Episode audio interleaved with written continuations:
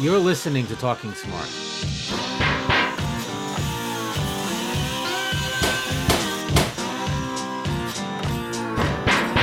The official podcast of the International Association of Sheet Metal, Air, Rail, and Transportation Workers.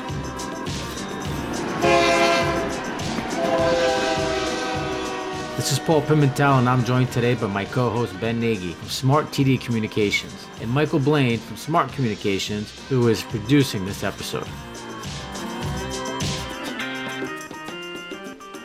Welcome to the 20th episode of Talking Smart. Each month, we bring you news, guests, and discussions of interest to smart members and working families across the United States and Canada. Over the next two episodes, we will be sitting down with three smart members who have successfully run for local or state public office. We discussed their sheet metal and transportation careers, what motivated them to run for elected office, what specific steps they took to build and run successful campaigns, as well as key issues they focused on once they were in office. Our featured guest this episode is Joe De La Cruz, a 25 year sheet metal worker with Smart and vice president of Hillery Company, a signatory metal fabricator located in Groton, Connecticut. Brother De La Cruz is also a state representative, proudly serving the communities of Groton and New London. He was elected in 2016 to his first term in the General Assembly after serving on Groton's Town Council and Representative Town Meeting what I think inspires people to get involved is when they start actually participating. And you don't have to be elected to do that. All the meetings are open. Just go to your council meeting. And when you hear how other people think and how vastly different sometimes it is in your opinion, that's when the fire can get lit. Throughout our discussion, Brother De La Cruz underscored the importance of being engaged and involved with the local community. If you want to have a say in what happens, whether it's with local sports leagues, on multi million dollar decisions made about project labor agreements or transportation funding, it's important to get involved. Again, I know it's hard and I know it's it's tough to do because we're sheet metal workers and when you go home you're still dirty and tired. But if you want to have things go your way and it doesn't really matter what the issue is, you have to be sitting at the table. In addition, listen for the open mic segment with General President Joseph Sellers at the end of this episode. He responds to a question about what steps smart members should take if they decide to run for office. You should get involved at your local union. You should get involved with getting out the vote campaign. This will help prepare you of what it's going to need to build a successful campaign it starts out with getting into the be the boots on the ground and then you'll have a, a, realization of the next steps to take because that's what you've done to help other people achieve their goal.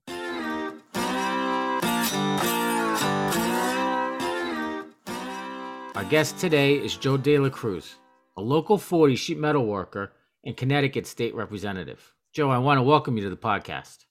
Well thanks for having me on the show. I appreciate it. Joe you've had an interesting couple of years you're a state representative. You work at Hillery Sheet Metal, and you were the member who launched the recent Nose Strip project in 2020. It, it has been a, couple interesting years for sure. Um, you know, with the help of the union, obviously, uh, we were able to kick the whole Nose Strip program off. Uh, and it, it kind of reinforced the idea. The reason why I got in the union back in '97, leaving the non-union behind, is, is because uh, the response I got from other members, my leadership was pretty incredible. And we were able to, to help a lot of people. You were part of it, so I know you understand it. But to get a call from somebody in Seattle, Washington, that called you earlier that morning crying because they wanted their first responder to have a, a nose strip and the mass that she was making them, to have another member that I never met before on the other side of the country knock on their door like five hours after I had a discussion with her and delivered nose strips, it was um, pretty moving to say the least. Oh yeah, and it show it just shows the power of when we're all working together too. Yep. You know, they were by the effort that Joe launched. By the time we were done, we gave out 17 million nose strips to over 27,000 different people and different entities, nonprofits, groups like that across the United States, across Canada. So, I mean, it was a big effort. There were about 100 locals that got involved in it and obviously, as everyone probably can guess, Joe also became the Smart Army Member of the Year for last year based on that effort and what he was able to accomplish. Well, and I, I should be accepting that award for for a lot of local people, especially the guys that worked in the shop, guys willing to stay and, and stay overtime and work, doing, uh, you know, making sure that, that the strips, you know, we didn't have all the material. It came in late And it was it was definitely not just me at all. It was in fact it was a local nurse that called and asked if we could make them. And we all I did was take a picture and put it on our Facebook saying that we'd provide them if other folks were looking for them. And the, the calls just poured in. So So, Joe, I got to ask you you've gotten a lot accomplished during your career.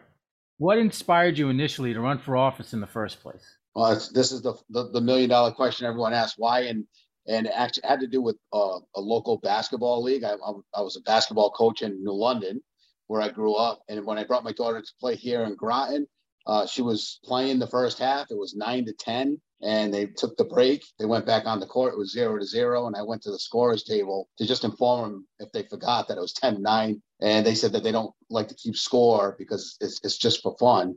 And I'm not the most competitive guy in the world, but I think when you're 12 years old, you should know who won or lost. You know, it's important to learn how to lose and win. Um, like I said, not ultra competitive, but that became a, a sticking point for me. Uh, I called someone that was local and asked them, you know, how I get involved and I knew they were locally involved. And she directed me to what's called the Representative Town Meeting, RTM. And I ran for that in 2000 and won the seat. If you're from New England, you probably understand what RTM is. If you're from anywhere else, you don't. It's more like a 40 member body in our town that breaks down neighborhood by neighborhood. So I represented my neighborhood for six years actually on the RTM. And what inspired me to even go further was once I got elected and I was able to actually change that policy because we I became the chairman of the Park and Rec Commission for the RTM. And when we had the folks in the room that mattered and from Parks and Recs, uh, once we had their ear, and I was chairing a meeting and asking them these questions because uh, the, the townspeople they wanted to keep score. And again, like I said, we're not this ultra high competitive town, but we also have the value of kids knowing if they want a law. So to be able to join politics and as minute as it may seem to get something passed, you know, inspired me to move on because that meant, you know, maybe I could inspire other councilors later on when I ran for council to sign a PLA agreement to move legislation that again I know it's hard and I know it's it's tough to do because we're sheet metal workers and when you go home you're still dirty and tired. But if you want to have things go your way and it doesn't really matter what the issue is, you have to be sitting at the table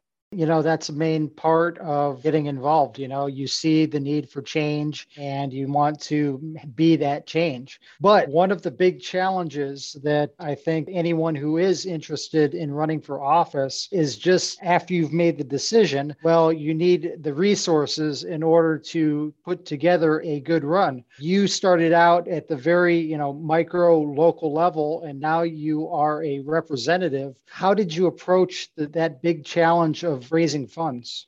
Well, I'm very fortunate in the, in the state that I live in. Somebody had the forethought, and a lot of it was because we had a governor that had some there, was some campaign finance things that were very questionable and actually went to prison for a short time. But out of that came a good program, and it's called the Citizens Elections Program. So I basically, because I represent the two towns and about 40,000 folks in my voting district, if I qualified by having folks that live in my district and outside of my district donate money to me. So I needed 150 folks that lived in my district with my voting district. They were able to give me any donation ranging from $5 to 250. My first run, I never I didn't have one $250 donor. Didn't even have the heart to ask anybody for $250 to run. But our state set up the program where if we get the 150 in district signatures and total more than $5,200. We get a grant from the state that gets deposited into a, an election account for us. The total ends up being about $33,000. And that is something that I probably wouldn't have been able to run without it. Once somebody's an incumbent and you're trying to run against them, they've been in your mailbox already for the last year and a half or two years. They've already run a campaign. Maybe they ran five campaigns. They're in the newspaper for every christening of every and every opening day of every little league. Uh, so it's really important. And, and I know we're one of the few states that have it, but if you plan on running another state, uh, look into that first because there are opportunities. And I'm sure your committees and Democratic town committees would help you with it. But that's how I was able to actually run for a state position. Without that money, I'm not sure I'd be able to do it. Let me ask you as a follow up on that. Were you able to get endorsements from the other trades or the rest of the labor movement when you first ran too? Yeah, because of my, I do have strong ties to labor. I have the company I work for locally. Uh, we work hand in hand with our ports, our longshoremen. We're, we're behind me. Uh, obviously, Local 40 was a great help. They donated to the DTC. Um, they actually did some knocking on doors. I'm also in the same town as Electric Boat, which has 10,000 union folks that work there. You know, the struggle being that a lot of those folks have kind of defected the, the Democratic Party. So the fact that they knew me and knew me from as a professional level, I was able to get them to come on board with me, but it's getting harder and harder, I'd say. So the outreach I had, I think just because I'm local and able to, to raise funds that way, it was, you know, again, I can't raise a dollar after we get that 5,200. So that it does limit you if you're going against somebody that has all the money and they're self-funding. Well, most people don't, not for state rep races. You mentioned electric boat. So for a lot of people who don't understand what electric boat is what kind of town, why electric boat is over there in New London, could you tell us a little bit about electric boat and kind of how New London, the Groton area is built, right? And what makes it unique when it comes to that? uh, makes it unique is where we're actually the only uh, military base in Connecticut, only one of two that have a nuclear license. You know, Norfolk, Virginia, and then Groton, Connecticut, where we're actually building and dropping in the water nuclear powered submarines, two a year. That's been the new budget. Our whole entire economy is surrounded by it. And you know, we have we've had a lot of as a result of that, and because they're union over Electric Boat, we're fortunate to have a, a, lot of folks that earn decent wages. You know, it hasn't trickled to the, the smaller private industries we have the same battle that everybody else has. But, you know, we were able to raise minimum wage in Connecticut. That's another thing that I think most people, when they get involved in politics, they get up there and realize a lot of those questions that they're being asked to vote on don't just impact them, they impact their family and friends. And those are the kinds of results that you get to do when you run. For me to affect things that happen in electric boat and know that we can set up even some kind of tax incentives for electric boat, knowing that they're going to expand because those are the companies that we want to expand. Uh, we want to make sure that, you know, if you're going to be a legislator, you're not expanding and giving folks tax breaks that create jobs that that pay, you know, low wages enough where they're coming back to the government looking for extra money. That's my most proud thing that we do. My work here at, at Hillery, I would say about 80% of our business is related to electric boat in the United States Navy. We do work at the casinos, but uh, the amount of work we do for Electric Boat, knowing that, you know, I was never in the military, but knowing a lot of the work that we do actually is intricate part of the defense of our country and actually having, you know, relationships with these young families through my coaching years, knowing that these young families from all over the country land and grind and they've never been to the area. And uh, us knowing that legislatively, I can fight for them before they ever got here so when they do land here, we have programs in place where we're helping our military families. And uh, if you can tell, I'm very proud, but I, I, think everyone's proud of where they live. And I'm just a guy that's not going anywhere, put that way. You know, that's that's a great point. And when you're running for office, uh, it's all about establishing relationships and finding effective ways to communicate with your constituents. Uh, if you can kind of think back to you know when you were running for a local office and then now as a representative uh, what ways or what avenues worked best for you while you were running for election or reelection? Uh, a lot of it is campaigning and knocking on doors. Everyone i talked to in the beginning said joe you have to knock on doors being a sheet metal worker, if you're someone listening and you want to run, uh, we know that the competition that's probably retired or maybe a profession a professional, they can move their schedules around and knock when it's light out. We don't have that ability. So it's going to be a lot of Saturdays and Sundays where you're wearing out your shoes and walking and meeting people and talking.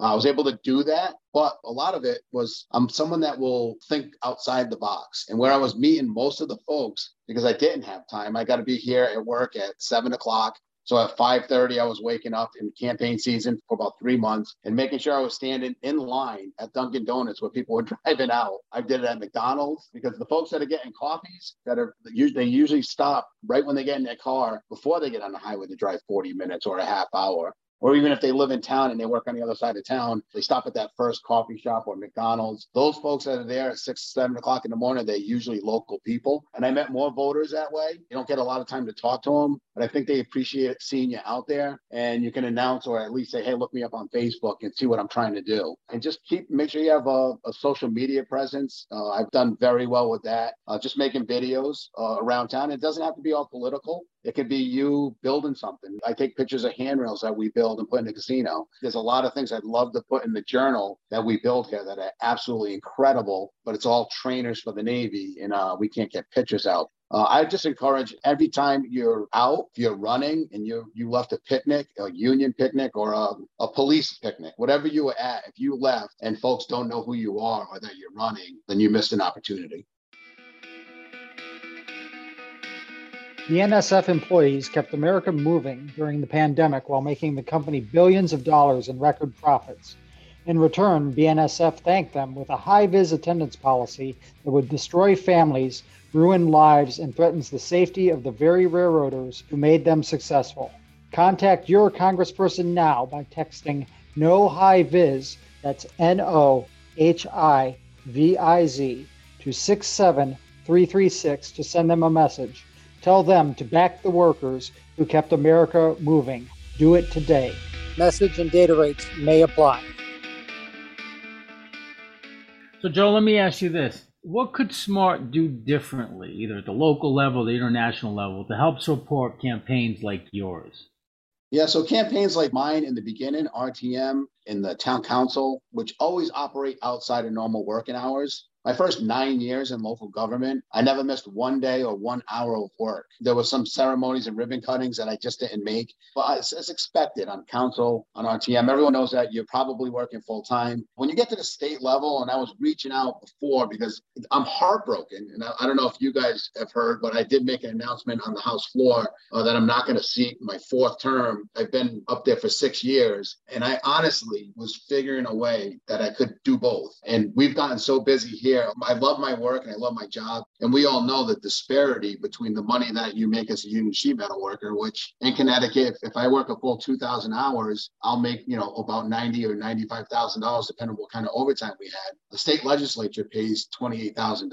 My first year, when I first got elected, somebody stood up on the House floor and mentioned that we should take a 10% cut because times are hard for folks that are in our state and although I agree with that, I think what's happening, not just in my state, but around our country, folks that run for offices that are at the level where I'm at are usually retired professionals. And the comparison that I give most is if I was a lawyer and I was walking out of a law firm, and I hear it a lot, a lot of lawyers up there, they actually get paid for the whole entire time that they leave and they're legislating. And it's tough because, you know, when I leave here, I'm leaving guys that are blue collar, that are sitting there welding and only understand work when you got your nose to the grindstone and you're doing something physical. And it's hard for them to see the benefit or reap the benefit. And anyone on this call, I'm I'm sure they know because they've been at union meetings and union leadership will always take a beating. God, they don't care about us. They just do this and they just do that. There's this imaginary cabal that runs everything. And in the end, they don't see the value of me leaving here. And I think we need to demonstrate to our members if the profession of a lawyer or a real estate agent or insurance agent, if they see value in having members that do the same work they do being up there, then we should too. And for me to be the only union construction worker out of 156 people up there, it's not really representative of who our state is. You know, I feel like I was the only blue collar up there. There are a couple guys up there that are electricians, but they're the owners of the company. So it's not representing the blue collar part part of it. What Smart could do, I think, if locally we, we need to take the conversation back and let them know that the things that we vote for, like I did, I, will say Democrat. I'm going to vote for a raise for the SEBAC agreement, which is our collective bargaining agreement with our state employees. And we're going to get absolutely killed on it. And I can tell you because I've heard other union members say, oh, you're just bound to the union again, Joe, from union members. We just have to remind them. And I don't know how we do it because the conversation's been lost on them. It's it's gone in some other direction. Union vote used to be reliable because we always associated it with our paycheck, and now they've been able to take politics and somehow take votes that should no way or shape or form be going on the Republican side, and they're getting them. And it's because they're winning the con- they don't win the war, they don't win the conversation when it comes to voting on contracts, but they've been able to splinter the group, whether it's a social issue or whatever issue that they have of the day, abortion. Uh, there's a lot of different issues and I get it, you know, but I think we got to get our members to realize that for the mental health of ourselves, for our communities, that the most important thing a lot of times is our insurance, our pay. Uh, that gives us access to a lot of different things. And maybe, maybe start the campaign there, showing the union or maybe giving a comparison what a non-union person goes through every day. Because I say unfortunately, but fortunately, I think for my first years of my career, I was a non-union sheet metal worker.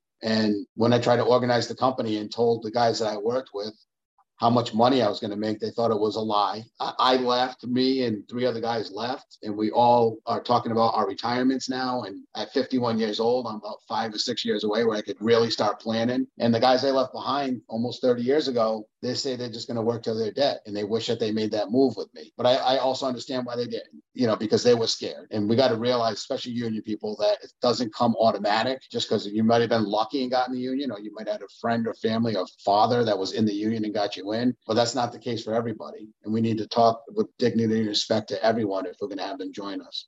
You know, that's that's going to be a great challenge. Uh, you know, there are important elections uh, going ahead, uh, trying to get uh, you know the union back to being united, and and looking at those pocketbook issues.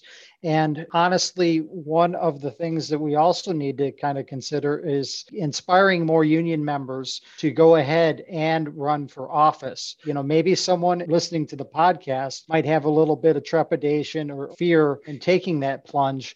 What kind of advice do you have for someone who might just right now be on the fence considering a run for office? What could they do? And what do you think that a union person can do to just kind of take that plunge? The first thing that you should do is whatever office you're looking to hold, whether it's a town council or the RTM, like I mentioned, or if it's a planning and zoning board in your town. You know, we forget about those boards, and I've seen planning and zoning boards stop large projects. In fact, they just stopped a data center from going in in our town. What I think inspires people to get involved is when they start actually participating. And you don't have to be elected to do that. All the meetings are open. Just go to your council meeting. And when you hear how other people think and how vastly different sometimes it is in your opinion, that's when the fire can get lit. When somebody says something on a floor, doesn't matter what level of politics it is. For me, it was someone making a decision that they were going to not keep score at 12 year olds. That kind of lit a fire in my heart. And once I got there and end up getting my way all the way up to the state representative position and realizing some of the stuff people say on the House floor, and you don't have to leave your home anymore. Every meeting that I attend is on TV. People say some really offensive things about about labor, but they get this free pass because nobody's paying attention. And I think if a regular working collar person listened to some of the things that the folks that I vote against almost on every issue, if we got to listen to those kinds of conversations instead of just, and I'm not listening, this is not an endorsement of every Democrat. I've had some very tough discussions with folks that don't want to vote on labor contracts because they don't understand them. So, really, the challenge, I think, of getting somebody inspired is just having somebody have the time. Don't watch your favorite TV show that night. Don't go do something that you normally. Uh, there's a lot of nights where there's nothing on TV. Go surf through, find a meeting. I don't care if it's your Board of Education meeting. Those meetings will inspire you. I, I promise you that. And uh, you know, it's a good idea because you know there are so many other things that just kind of distract people. So you know, turn off the TV, maybe turn off partisan radio, and yes. just you know deal with what's out in front of you and what's local and then that might end up snowballing and getting you you know going in the right direction yeah every, single change that's ever happened that was big in america started with somebody's idea that lived in a town like groton or someplace in illinois or iowa or california. And it was somebody's idea that they were either mistreated or they were treated really well and they wanted to bring that idea to some kind of a body and, and that's how change happens. And to me i don't watch partisan radio. We talked about what happens in the shop here at hillery company. We play music. When i get in my car at the end of the day i play music. When it comes time to legislate I listen to facts that come out of people's mouths that are in the situation and I read. I do listen to, you know, world news tonight. I get my my world news, but even that, you know, I tell everyone I watched it last night the top story was a woman that fell off the side and died in the Grand Canyon. I reminded everybody at work that there's 350 million people in America. And the one they wrote a story about was not the person who retired from the sheet metal workers union after 40 good years and he's still healthy and nobody hurt each other at the meeting that or at the party. But the top story was somebody that passed away that and although sad and shocking, and I understand that with 350 million people, we can't report all the good news, be impossible. But I'm an optimistic person and I know there's a lot more good news that happens in this country. Like the nose strip story never made the news, other than our local area here in Connecticut that I saw. It, it was it wasn't national news, but it was a movement to me that brought together a lot of my brothers and sisters in our union, but it brought together our community here and didn't make the news because why would it? There's a lot worse things you can report on, like a car accident or something. You're listening to Talking Smart mobilize, organize, unionize. Do you have story ideas or have a question for the General President or union leadership? Call us toll free at 844 984 0947 with your questions or ideas. Once again, 844 984 0947. So I got to tell you, I wish uh, I live in Virginia, and I wish we had uh, a couple people like you down here in Virginia maybe someday after you retire, you could think about moving down here, run for office, because we, we could use somebody like you. Let me uh, tell you something. I live everywhere. There's people that live just like me. They're just not inspired or they're inspired the wrong way. Again, you said it's it's when you said it's going to be hard to move the union and it's hard you know, I, I talk with guys all the time that 1000% vote against their best interest all the time. But I understand too, when I got in politics, I didn't know a lot about it. Once you start talking policy to somebody and telling somebody why you voted for something because of a policy issue and how it affects like early head start and how it affects crime 20 years later, people get glassy eyed and it's long and they don't, you know, you worked eight hours and then you drove for three because you're a construction worker and you, you want to see your kids for a couple hours before they go to bed. And, you know, I tell everyone, meet somebody, Democrat or Republican, see how they are, see who they are, because they're the ones that are going to be speaking for you at two o'clock in the morning when you're sleeping, whether or not, you know, a certain social issue gets passed or raises for your police officers get passed, or if they decide to put that extra money into the school, or if they're going to build it with union labor or not union labor. So know who you're voting for. Look up their voting record. Forget how nice of a person, because I'm a really, really nice person, and I can. I feel like I can bring a crowd in. And people say, "Geez, Joe's nice," but I could be voting exactly opposite everything that means anything to you.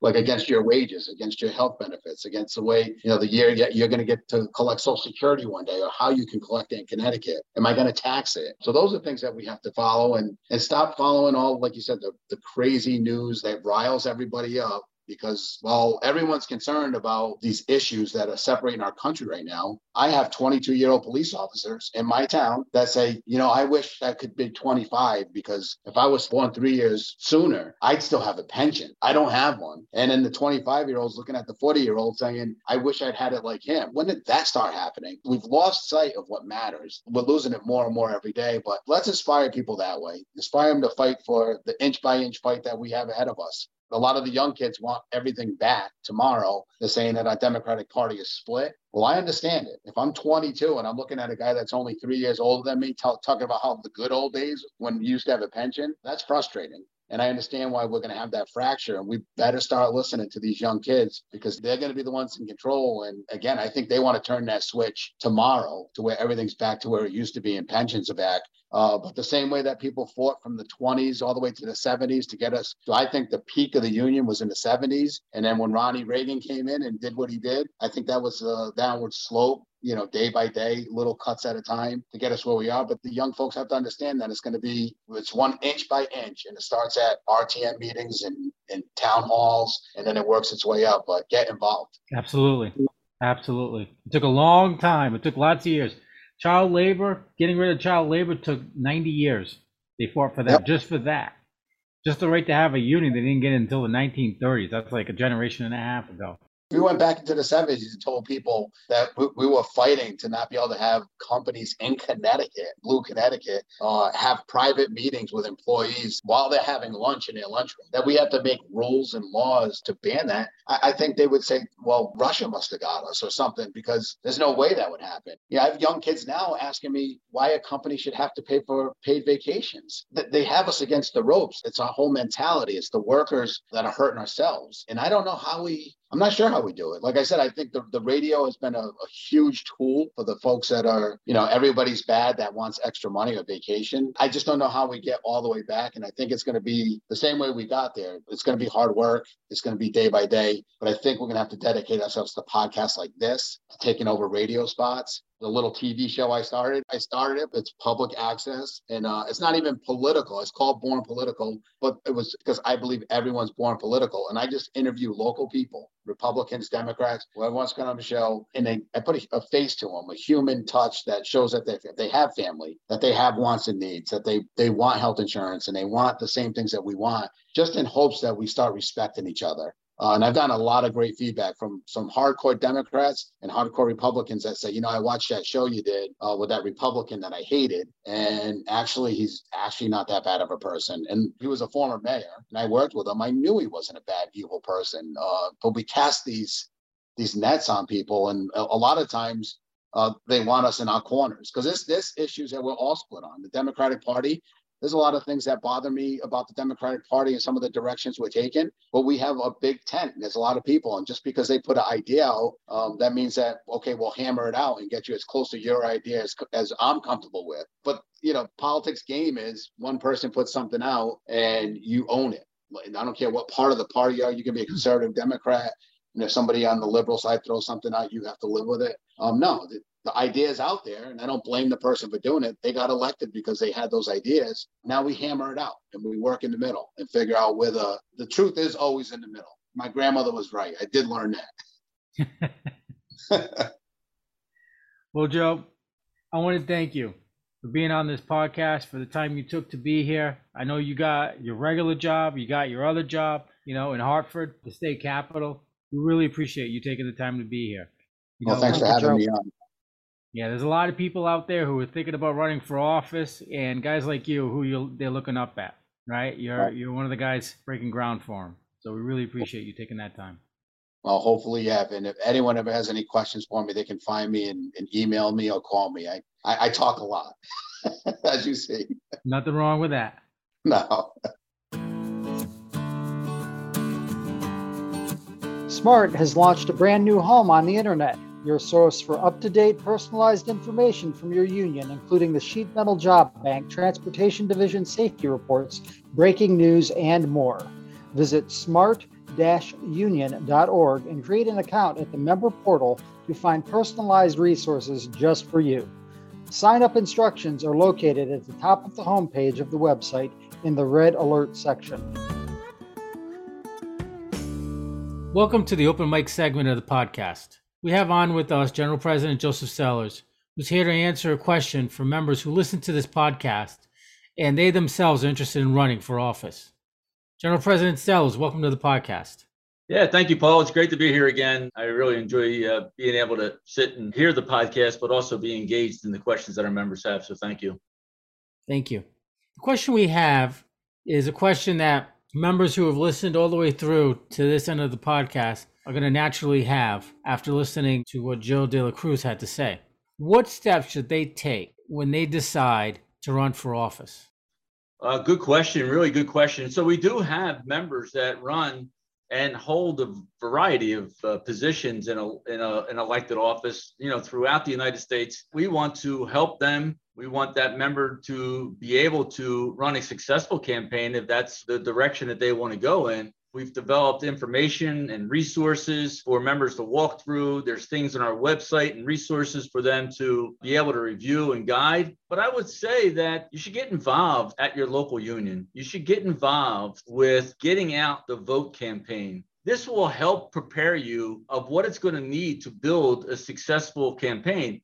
You know, frankly, this is one of the earliest things that I did at my local union was be part of the team, the get out the vote team which meant a variety of things. You know, getting involved in your local community, participating in service organizations, you know, boards and committees, and you get to know those elected leaders within your committee, which will be very helpful. The Smart Army, I believe, will be very helpful for you too. That Smart Army that is in your local that has been working in the community and introducing you to people that would be very helpful.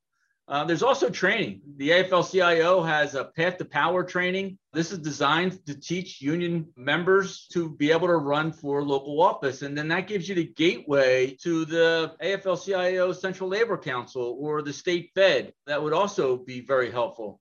You know, also talk to your local union. Make sure your local knows that you're interested seek their endorsement at the local level. But then you can also go to the Central Labor Council and you can also go to the state fed and, and the state building trades too. So those are areas that will help you get started, introduce you, but it is roll your sleeves up put sweat equity into your campaign to be successful. So these organizations will help you get out to the community and, and get to know people and uh, help you seek an endorsement in that fashion as well. The other thing you're going to need to do is you're going to need a budget, right? You're going to need to know what it's going to take to have a successful campaign. You're going to need to develop fundraising. And so being the boots on the ground helps you through these planning stages as I'm identifying as you go along to have a successful campaign. The other thing you need to have is a strong ground game, the boots on the ground, as I described it. Going back to being part of your locals, get out the vote. So being part of the get out the vote, it's volunteers knocking on doors. It's volunteers putting up yard signs. It's volunteers putting door hangers on. There's also volunteers that do labor walks and phone banks, you know, calling constituents and things like that. So being engaged in your locals get out the vote campaign helps you with a lot of these things helps you see and realize how to achieve what you aspire to in the position that you want to achieve. So I really appreciate the question. I think that we can do a better job at helping members to be elected officials within their community or maybe within their state or even bigger. But it starts out with getting into the be the boots on the ground, and then you'll have a, a realization of the next steps to take because that's what you've done to help other people achieve their goal. And now you're going to need people and volunteers to help you achieve your goal. So, great question. Thank you. Absolutely. Thank you. And, you know, for a long time, a lot of people have been running for office from different groups, and having the voice of labor, and especially the voice of smart members, is going to ensure that we've got to say in what's going on in our local communities. And it affects every member, affects all of us. So, thank you to everybody who's looking at stepping up and running in the local communities. And there's a lot of resources out there for you. Take advantage of them. Absolutely, Paul. Thank you. Thank you, General President Sellers. Thank you for being here on this podcast, and we look forward to having you on next time. My pleasure.